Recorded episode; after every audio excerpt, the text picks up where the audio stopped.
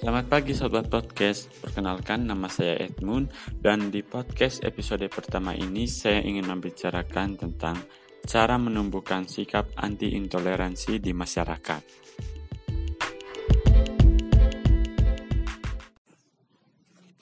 Podcast episode ini saya buat karena keprihatinan saya melihat begitu maraknya kasus-kasus intoleransi yang terjadi di Indonesia akhir-akhir ini.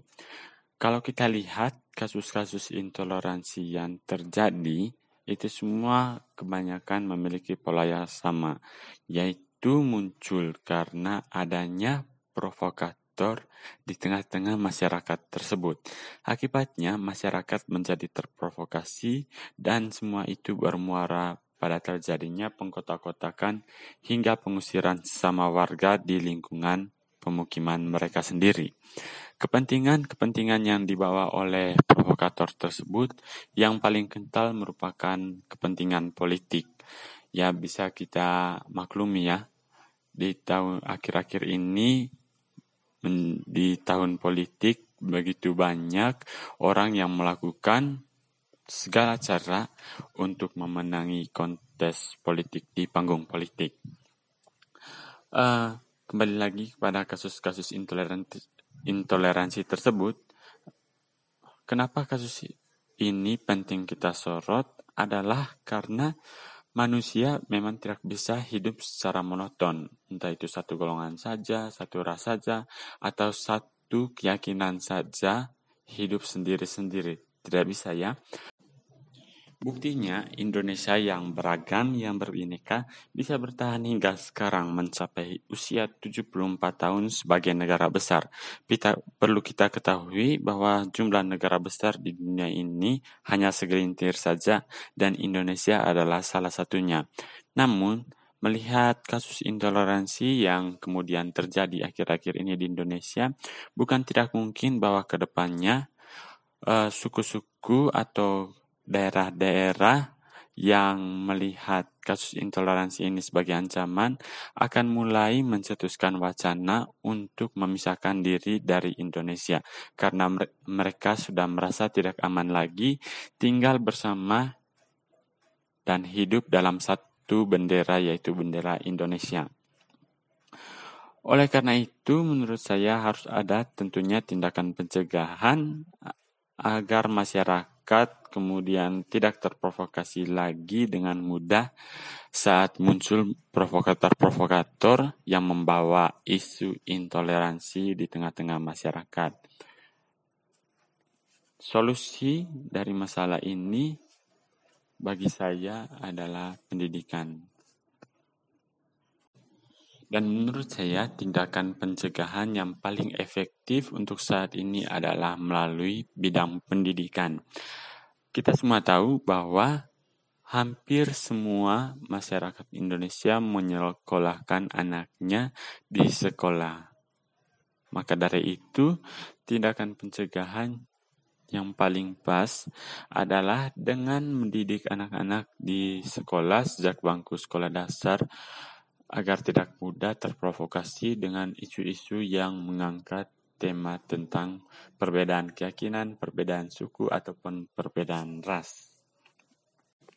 Ada tiga poin penting yang saya kira bagus untuk diimplementasikan di bangku sekolah agar masyarakat lagi ke depannya tidak akan mudah terprovokasi oleh isu-isu tentang intoleransi yang muncul. Solusi poin pertama adalah semua agama yang diakui di Indonesia harus dipelajari secara secara merata sejak bangku sekolah dasar, terutama di sekolah negeri. Uh, solusi ini saya ambil karena saya melihat bahwa tujuan-tujuan dari pendidikan agama yang dipelajari oleh siswa-siswi di Indonesia. Nah, semuanya itu cinta damai, menghargai perbedaan, menghormati sama itu tidak tercapai saat kita hanya mempelajari keyakinan yang kita anut saja. Maka dari itu, saya rasa kita semua perlu untuk mempelajari semua agama secara merata agar dari situ kita memahami bahwa perbedaan itu lumrah adanya terjadi di sekitar kita dan yang kita harus lakukan adalah menghargainya dan menghormati sesama dengan pilihan keyakinan atau pilihan keyakinan ataupun perbedaan suku dan ras. Poin solusi kedua adalah sekolah negeri harus membebaskan siswanya berseragam sesuai keyakinannya masing-masing. Poin solusi ini saya angkat karena melihat bahwa sampai sekarang masih begitu banyak sekolah negeri yang membatasi peraturan berseragam dari siswa-siswinya. Padahal, uh, pada contoh kasus seorang siswi muslim yang bersekolah di SMA negeri dengan mayoritas siswanya beragama Katolik, siswi tersebut dilarang untuk menggunakan jilbab saat pergi ke sekolah. Begitu pula di sekolah di beberapa sekolah yang mayoritas beragama Muslim. Di sana, semua siswi perempuan diwajibkan untuk menggunakan jilbab terlepas dari apa pun keyakinan mereka.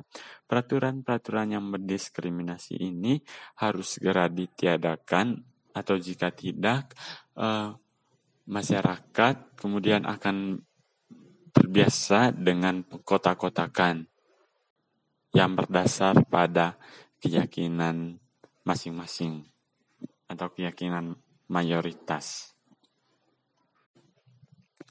Poin solusi ketiga yaitu sekolah negeri harus membiasakan siswa-siswinya kalau bisa sejak bangku SD untuk mengunjungi tempat ibadah lintas agama, juga mempelajari keanekaragaman kepercayaan adat Santero Nusantara.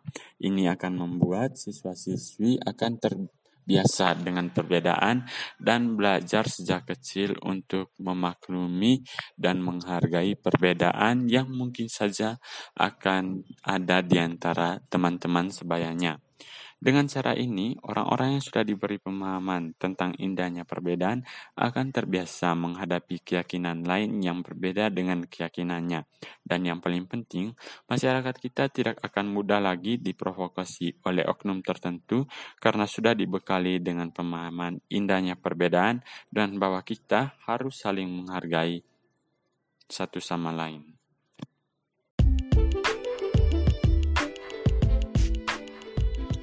Oke sobat podcast, itu saja solusi yang bisa saya berikan mengenai tema uh, menumbuhkan sikap anti intoleransi di masyarakat di episode pertama podcast saya ini.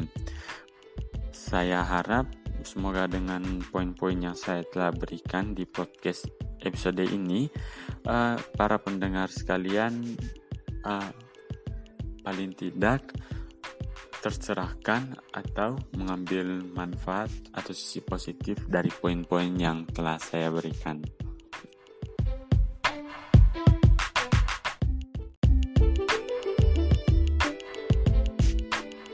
Itu saja dari saya. Terima kasih telah mendengarkan podcast Ngopini dan see you. The podcast you just heard was made using Anchor. Ever thought about making your own podcast? Anchor makes it really easy for anyone to get started. It's a one stop shop for recording, hosting, and distributing podcasts. Best of all, it's 100% free. Sign up now at anchor.fm slash new. That's anchor.fm slash new to get started.